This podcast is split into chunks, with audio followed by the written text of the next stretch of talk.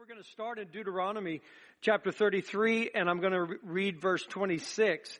And these are books, Deuteronomy and Exodus, Numbers and Job that we're going to read. These are books that Moses wrote.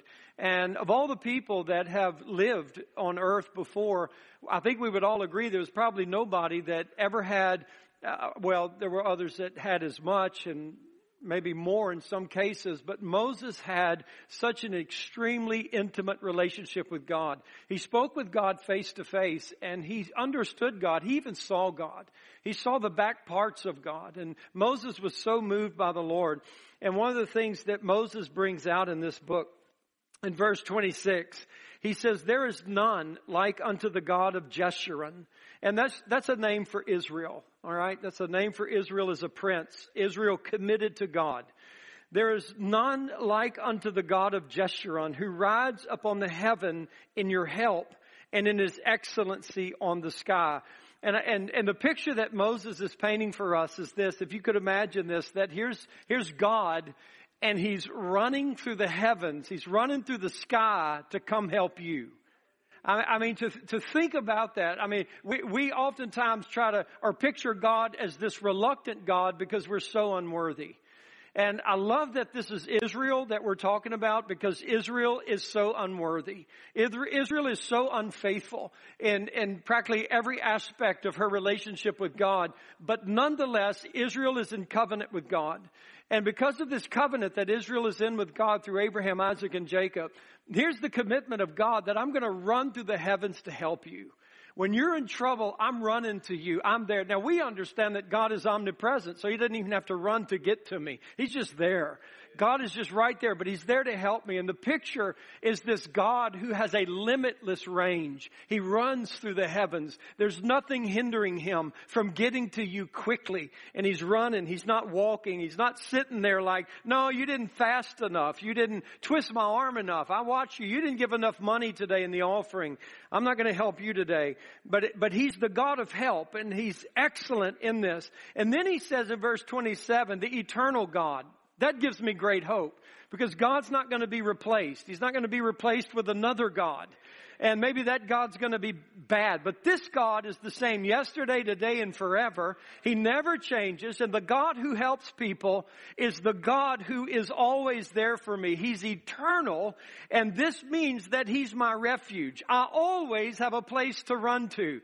That's why I really pity people who pick on Christians because they don't know who they're messing with. They don't know that they're really messing with the sons and the daughters of God. We're the apple of God's eye. And I mean, God is our refuge. And so you begin to mess with a Christian. Be careful about gossip. Be careful about slander. Be careful about tearing somebody down. Be careful about slandering somebody's character. Even if you think that you have a right, because those people have a refuge in an eternal God who comes to their help quickly. And, and there's few things that God hates more than gossip and slander and things of that nature. And so God is our refuge and underneath, underneath you are the everlasting arms. And I love that because number one, He is the eternal God who never changes. He is my refuge and underneath me are the eternal arms. That means He never gets tired. I get tired of me. Y'all don't tell them, I get tired of us.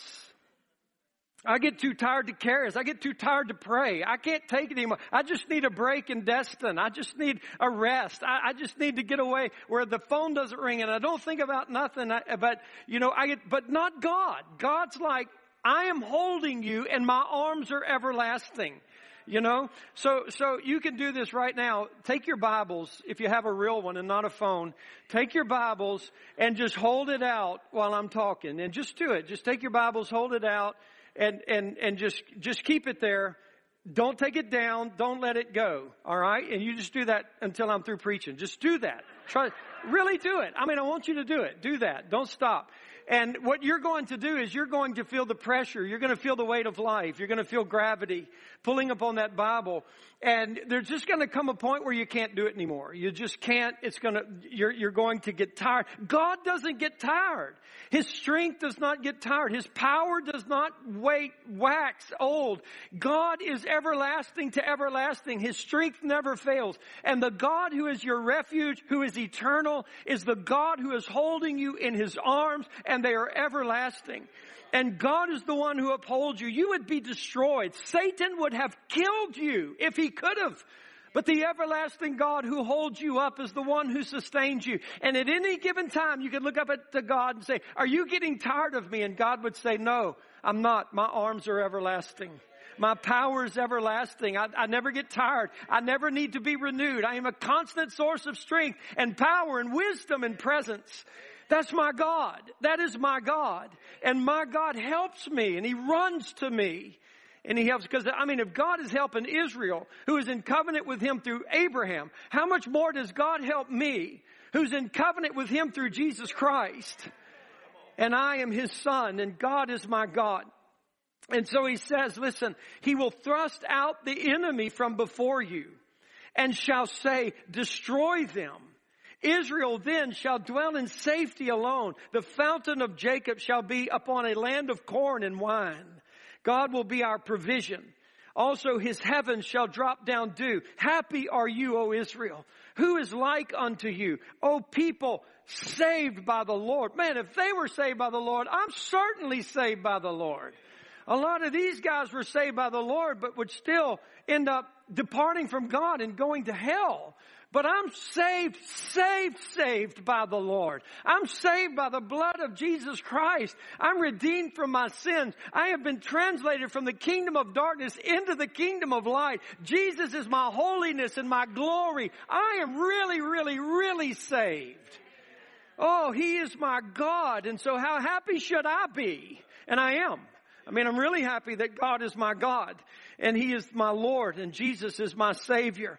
And so God is this. I'm a people saved by the Lord the shield of your help, and who is the sword of your excellency? That is God. God fights for me. He shields me. He fights with the sword, and, and then the enemies, thine enemies shall be found liars unto thee, and you shall tread upon their high places. And I think about that with Satan, who's the accuser of the brethren.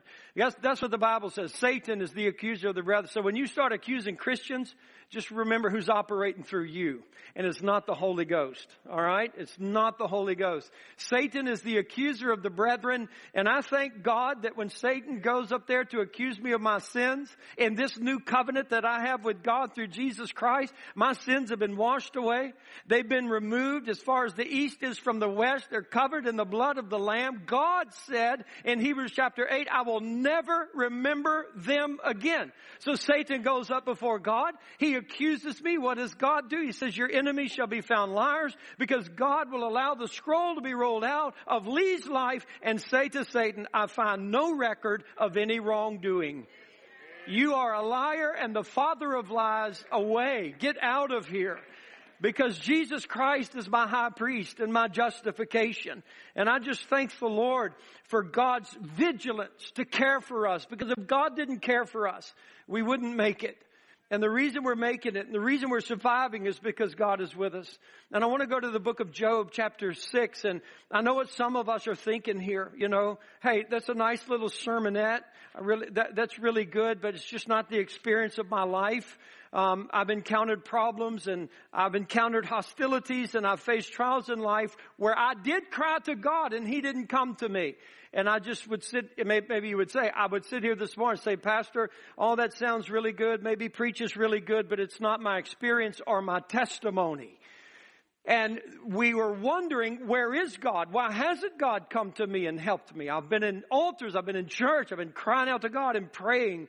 And there's a, there's a verse here in, in Job 6, and I wanted to share this with you because when we walk as the church with hurting people, that we're going to experience things. There, there's going to be situations where, where people are hurting and people are struggling and people are going through some confusing times in their life. And they don't know what God's doing. Job did not know what was going on in his life. He, he, he was not there when Satan and God were talking about him. And when Satan was challenging Job's faith, Job didn't know any of this, you know, and so there might be things that we go through in life. We don't understand what's happening. And there's a contest taking place. And it says this in verse 26.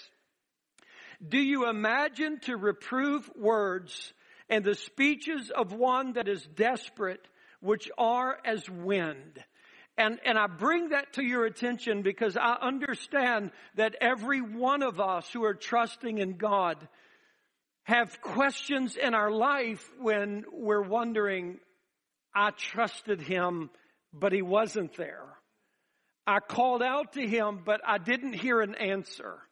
I waited upon God to deliver me, but it seems as though the enemy got the upper hand on me.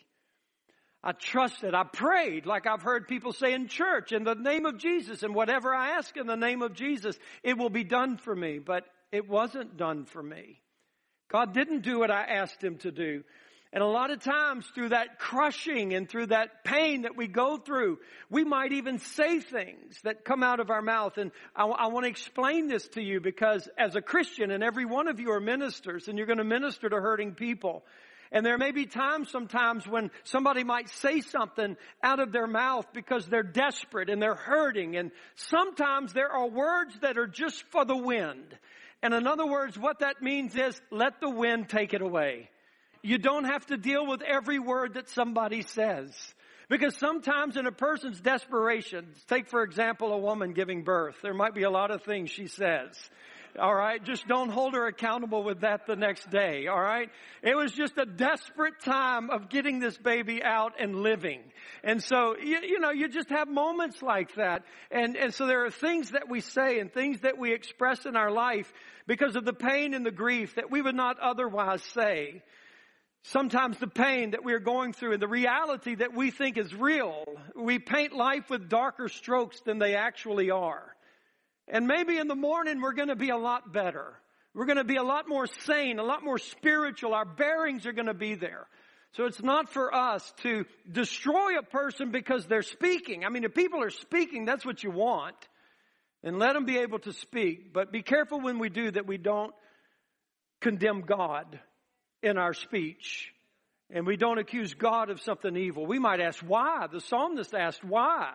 The psalmist cried out to God and says, Have you forgotten to be compassionate? Imagine if you were praying with some Christians today who were to begin to pray like that. God, you've forgotten about me. Don't you care about me? God, why, why, why aren't you compassionate for me? And now you know better than that.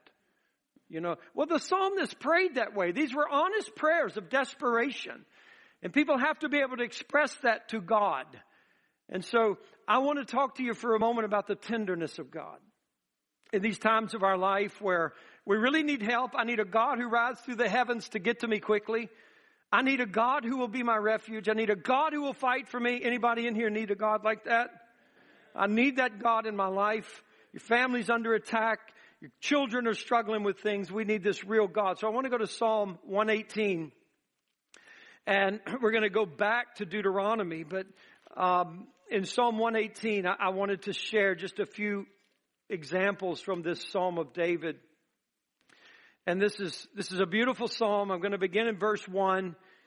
And I, I want you to see this. And, and if you will, will you, will you let this stand out to you when we read it?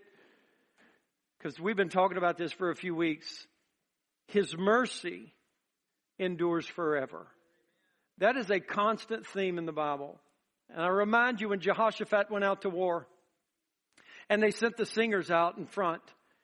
And when they began to sing and to praise, saying that his mercy endures forever, that God broke out against their enemies. I would pray in whatever situation you're in, please listen to me. Even if you're speaking words that are far the wind, because you're hurting so badly, there's just some painful words coming out of your mouth. I would pray with all of my heart that you would get your bearings to be able to say, in the midst of all of that pain, still be able to say that your mercy endures forever. And this God will ride upon the heavens to help you. He will not be short on his mercy. And so the Bible says in Psalm 118, Oh, give thanks to the Lord, for he is good. We're not. Because his mercy endures forever. Isn't it wonderful that this psalmist said the one thing that we as people need is mercy? Thank God for that. Let Israel now say that his mercy endures forever. Why don't you say that right now? His mercy endures forever. Let the house of Aaron now say that his mercy endures forever. Let them now that fear the Lord say that his mercy endures forever. I called upon the Lord in distress. The Lord answered me and set me in a large place. Okay, wait a minute. Stop. Stop. Stop reading.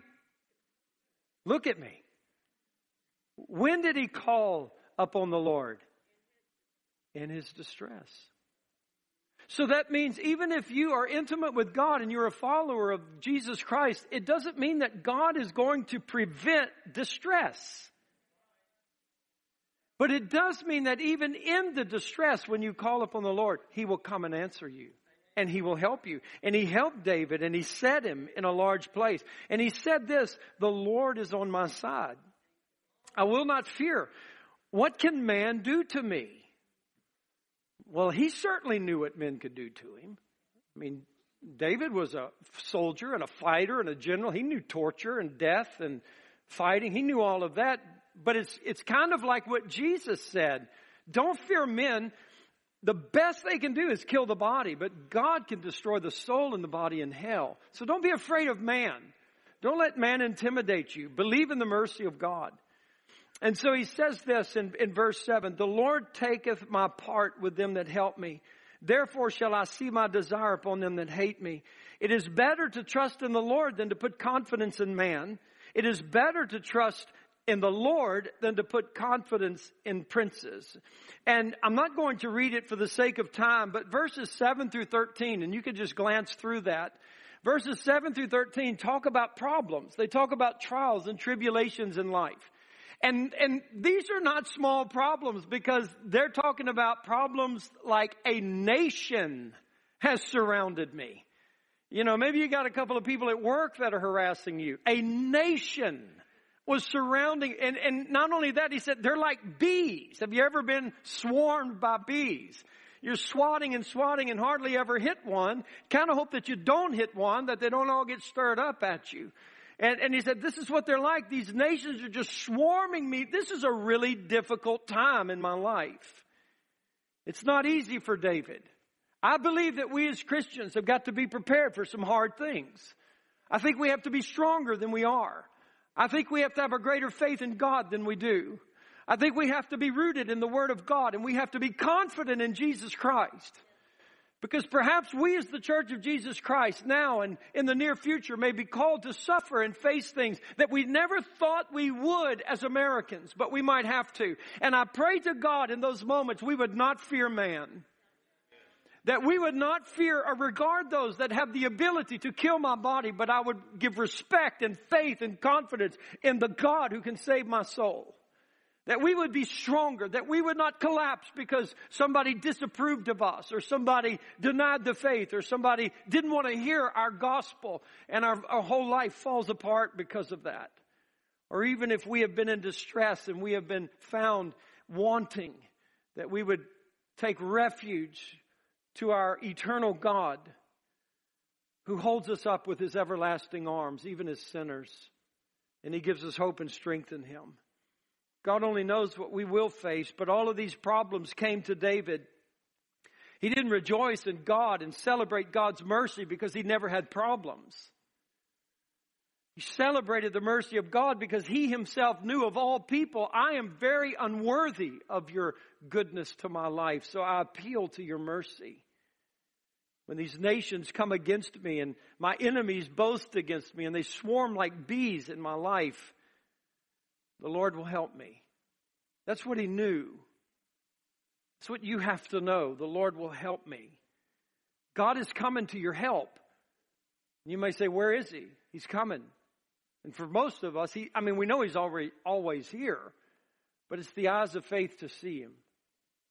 We're so conditioned by our feelings that we can't recognize the presence of God that is there to help us. Today, God has been here to help you. In reality. And many people received that help because they believed his mercy endured forever. And they reached out to him and they touched, if you will, the hem of his garment. Power from God went into their life. People were helped today, but he wants to help every one of us. And then, as I just conclude this in verse 14, the Lord is my strength and song and has become my salvation. I love that He's become my salvation because I was in a time of distress. And what He's telling us is this that God really does save. I wasn't saved when I was in the distress. I wasn't saved when the nation surrounded me and I was swarmed like beasts. I wasn't saved then. I was crying then. But He came and became my salvation. This isn't salvation from hell. This is salvation from the paradoxes of life. He became my salvation. The voice of rejoicing and salvation is in the, is in the tabernacle of the righteous. The right hand of the Lord does valiantly. The right hand of the Lord is exalted. The right hand of the Lord does valiantly. I shall not die, but live and declare the works of the Lord. Because if you, at the end of the day, are going to declare the works of the Lord, it must be a declaration of salvation. If you die, you cannot declare his works. That's why the psalmist says, I will live and not die. Because I am not at the place of the victory that God intends for my life. So I will not lay down and die in the moment of my confusion. When everything in me and everyone around me tells me that I should die, I'm not going to. Because I know that my God is my refuge and my strength and my support, and He's coming to help me. And so I'm going to live, I'm not going to die, and I'm going to declare the works of God. Many people believe David wrote this when he had come back with his mighty men to the city of Ziklag, and it had been burned. And an invading country had come in and taken all of their wives and their children as captives to their homes. And all of these mighty men could only imagine that their wives and their children were being raped and abused by these savage invaders. And they all blamed David. And these are killers. And they were picking up stones to kill David, and David encouraged himself in the Lord. These men meant to kill him. If you lost your wife and your children, every instinct in you would be retaliation. And they were able to do it. But the Bible says David encouraged himself in the Lord. And many scholars believe this is when Psalm 18 was birthed in David. The Lord's mercies endure forever. He knew there was mercy upon their families. He knew God would get his families back, but they weren't back yet. He knew God had become his salvation. But he also knew, I'm going to live and not die. These men are not going to kill me.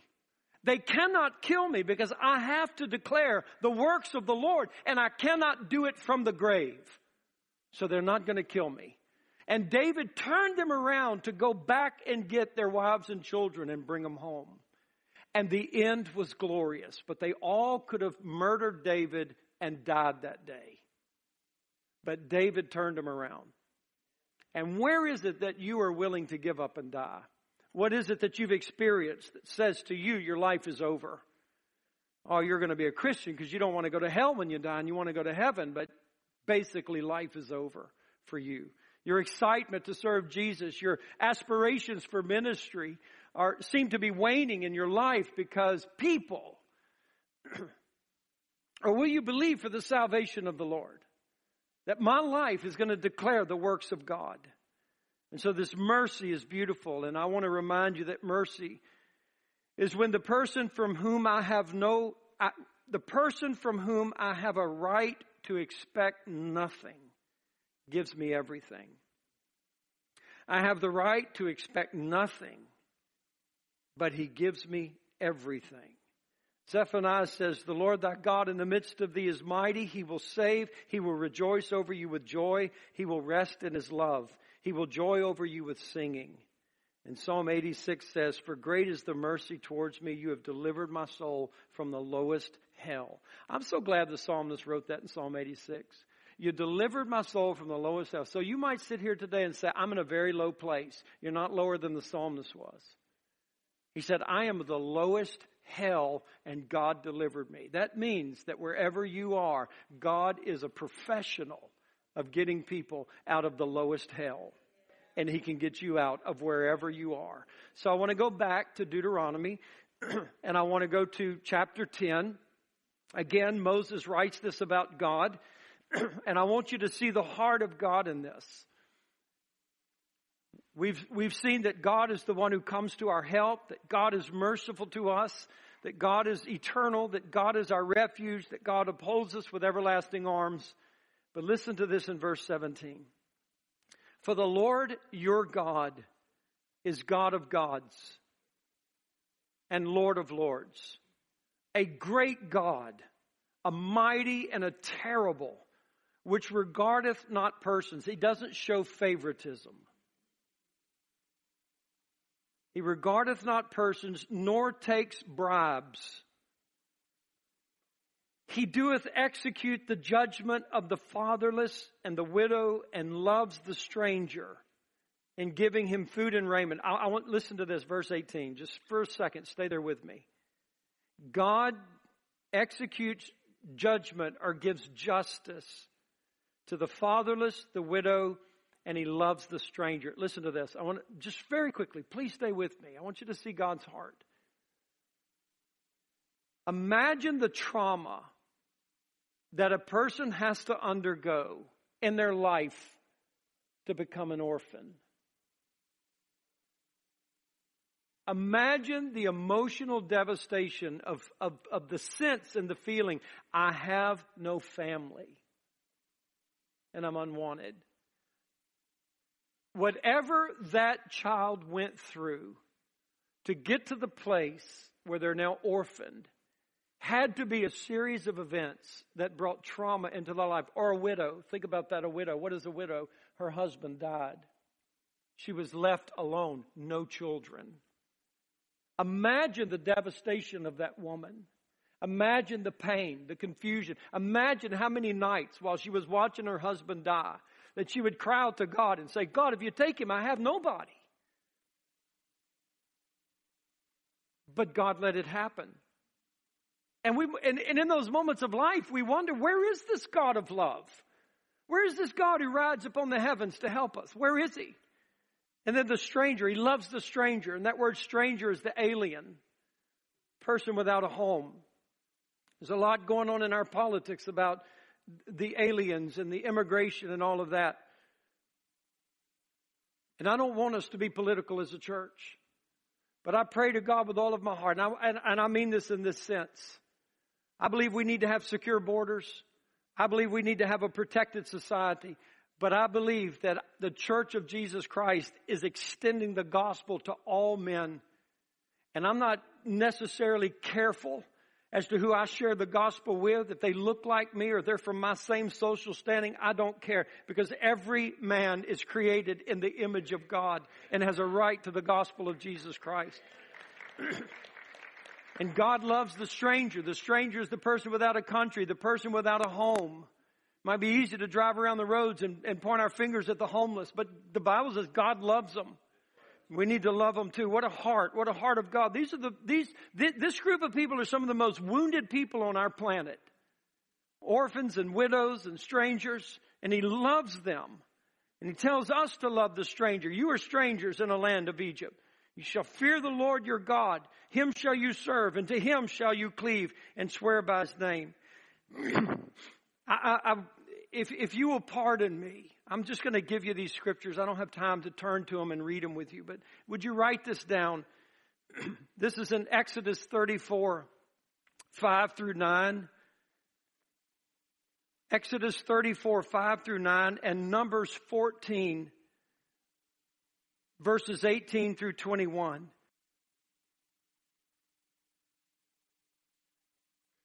One more time, I'll share them with you. Exodus 34, 5 through 9. Numbers 14, 18 through 21. Just listen to me really quick as I describe this to you because this is the, this is the moment in, in Exodus 34 where, where Moses is, uh, coming down from the, the, mountain with the, tab- the, the Ten Commandments and they're worshiping the calf and Moses breaks the Ten Commandments. he goes back up into the mountain with God and God says to Moses, I'm not going with you because the people are stiff necked and they are rebellious and I will probably kill them in the way. And so Moses says to God, if you don't go, I'm not going to go. We're not going to go. We cannot go without your presence. And then Moses says to God that, listen, if I have found favor in your sight, if I found grace with you, show me your way. Show me your glory. If you know, God, if you know who I am, then tell me who you are. and so God says to Moses, I'll do it. I'm going to do it tomorrow. And he said, You see, Moses, beside me there's a rock. We know that's Christ, right? Beside me there's a rock. And in the morning, I'm going to put you in this cave of this rock and I'm going to put my hand over it. And when I pass by, I'm going to stop and I'm going to declare to you my name. My name is who I am. I'm going to declare my name to you while you're in the rock and I'm covering you. And then I'm going to walk past you. And when I walk past you, Moses, I'm going to remove my hand and you can look at my back parts. Wow. Could you imagine that kind of encounter? And so Moses is there the next day. He gets into the cave of the rock. God conceals the rock and God walks by. You can hear God walking by. The presence of God is so glorious and God begins to speak while Moses is in the cave of that rock. And God begins to declare to Moses who he is. And he says, the Lord. The Lord God. Elohim. Sovereign, self-existent, answerable to no one. Needing nothing from anything that I've ever created. Glorious in power and might, absolutely holy and sovereign. The Lord, the Lord God. Merciful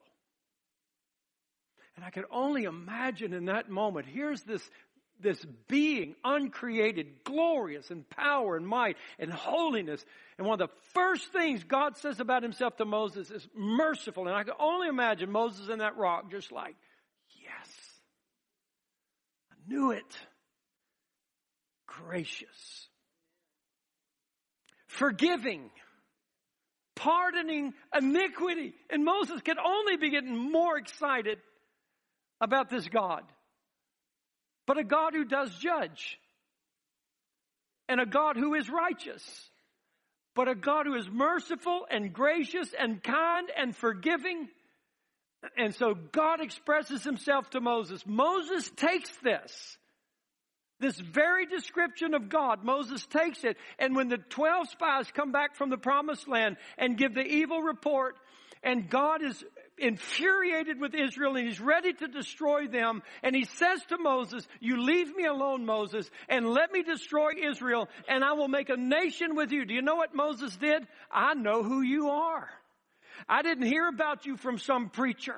I went into your presence myself. I heard you declare to me, I have the revelation of who you are. And Moses went before God when God wanted to destroy the nation. And Moses said, you are the Lord. You are the Lord God. You are merciful and forgiving and gracious.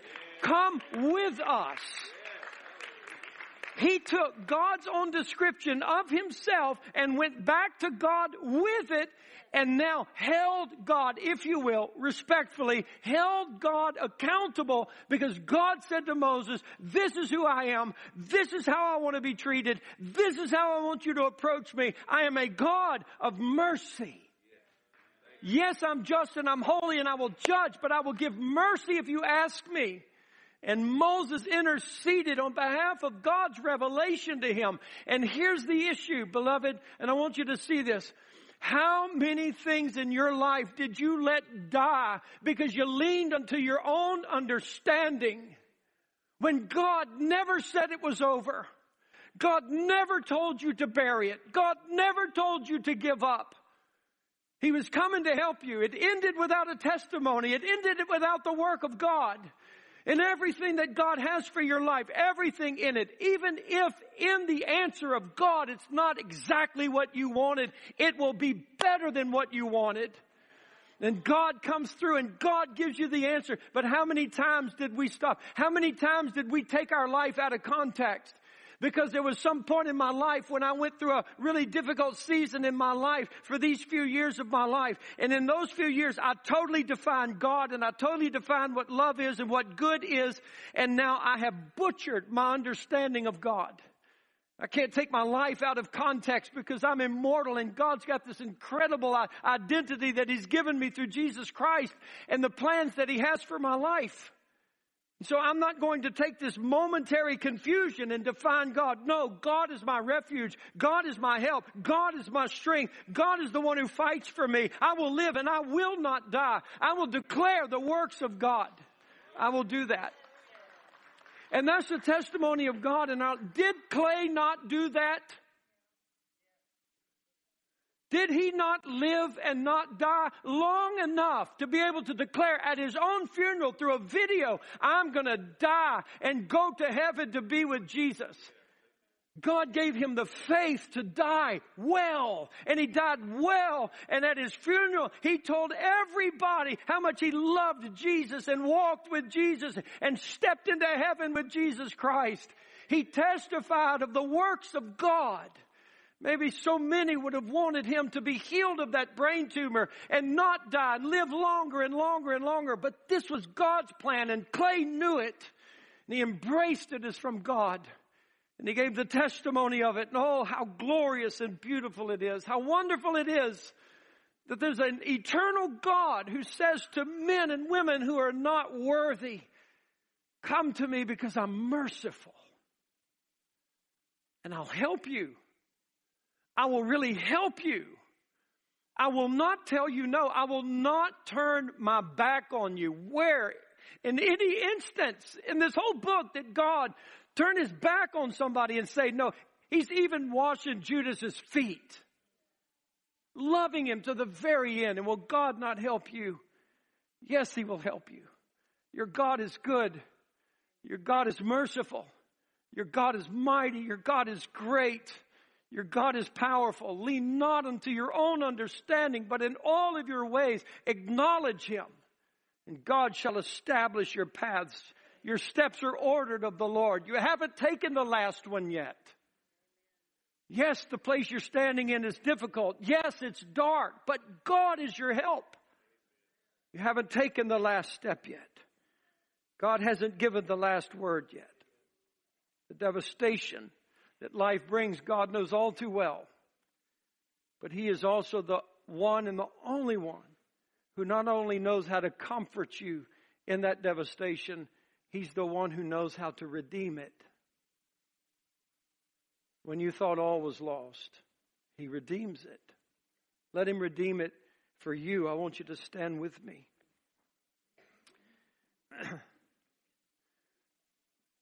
my heart's desire this morning is that you would let God help you. That you would acknowledge the fact that you need help. You know, in Psalm 118, what did he do? He cried, cried to the Lord for God to come and help him. And maybe you've said things and you've said words that are for the wind. But at the end of the day, beloved, you need to declare that your mercy endures forever.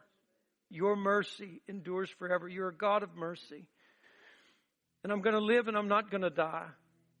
And for some of you, that was a word for you today. That was a word for you today. You're going to live and not die. And there's something worse than physical death while you're still here in this world, and it's living a life that you just wish you would die from. You just don't want to live.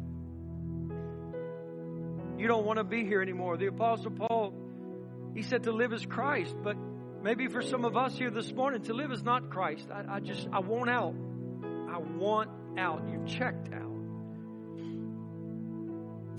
God understands it's a hard time, it's a desperate moment.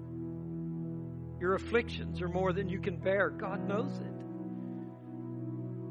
His mercy endures forever. He will give you what you don't deserve, which is good. He'll give you everything. Just acknowledge it. Quit trying to be so tough. Quit trying to be so powerful. Quit trying to convince yourself that you got it because you don't have it. You're falling apart. Fall apart at the feet of God. Let the everlasting arms hold you up. Let God be your strength.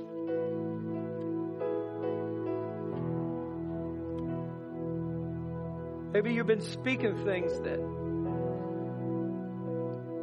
are words that come out of your pain.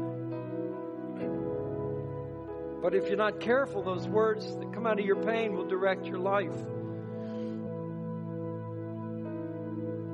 Maybe now you just need to come and linger before God. Just approach Him. Approach Him and linger before God and just whisper to the Lord, I need your help. Need your help, Lord. You are my God. I've got nowhere else to go. You're my help. You haven't failed me because I have trials. You told me I would have trials. But you are my God and my refuge in the midst of my confusion. Maybe there's somebody here this morning that's just saying, I'm not strong enough. I don't have the strength to go on. I need the tenderness of God. How many of you need the tenderness of God tonight? David said that his gentleness made me great. You need the gentleness of God over your life. You just need a God who'll pick you up, who'll hold you, who'll be a shield for you and fight for you. You just don't have the strength. Just come and linger before Him. Come and lay yourself at His feet. Draw near to the Lord. These altars are open. We're going to worship God. Maybe you're lost and you have no relationship with God. You have, you have no assurance because you have no relationship with God. But the Lord loves you. And the Lord sees you. And, and the Lord would love to make you His own.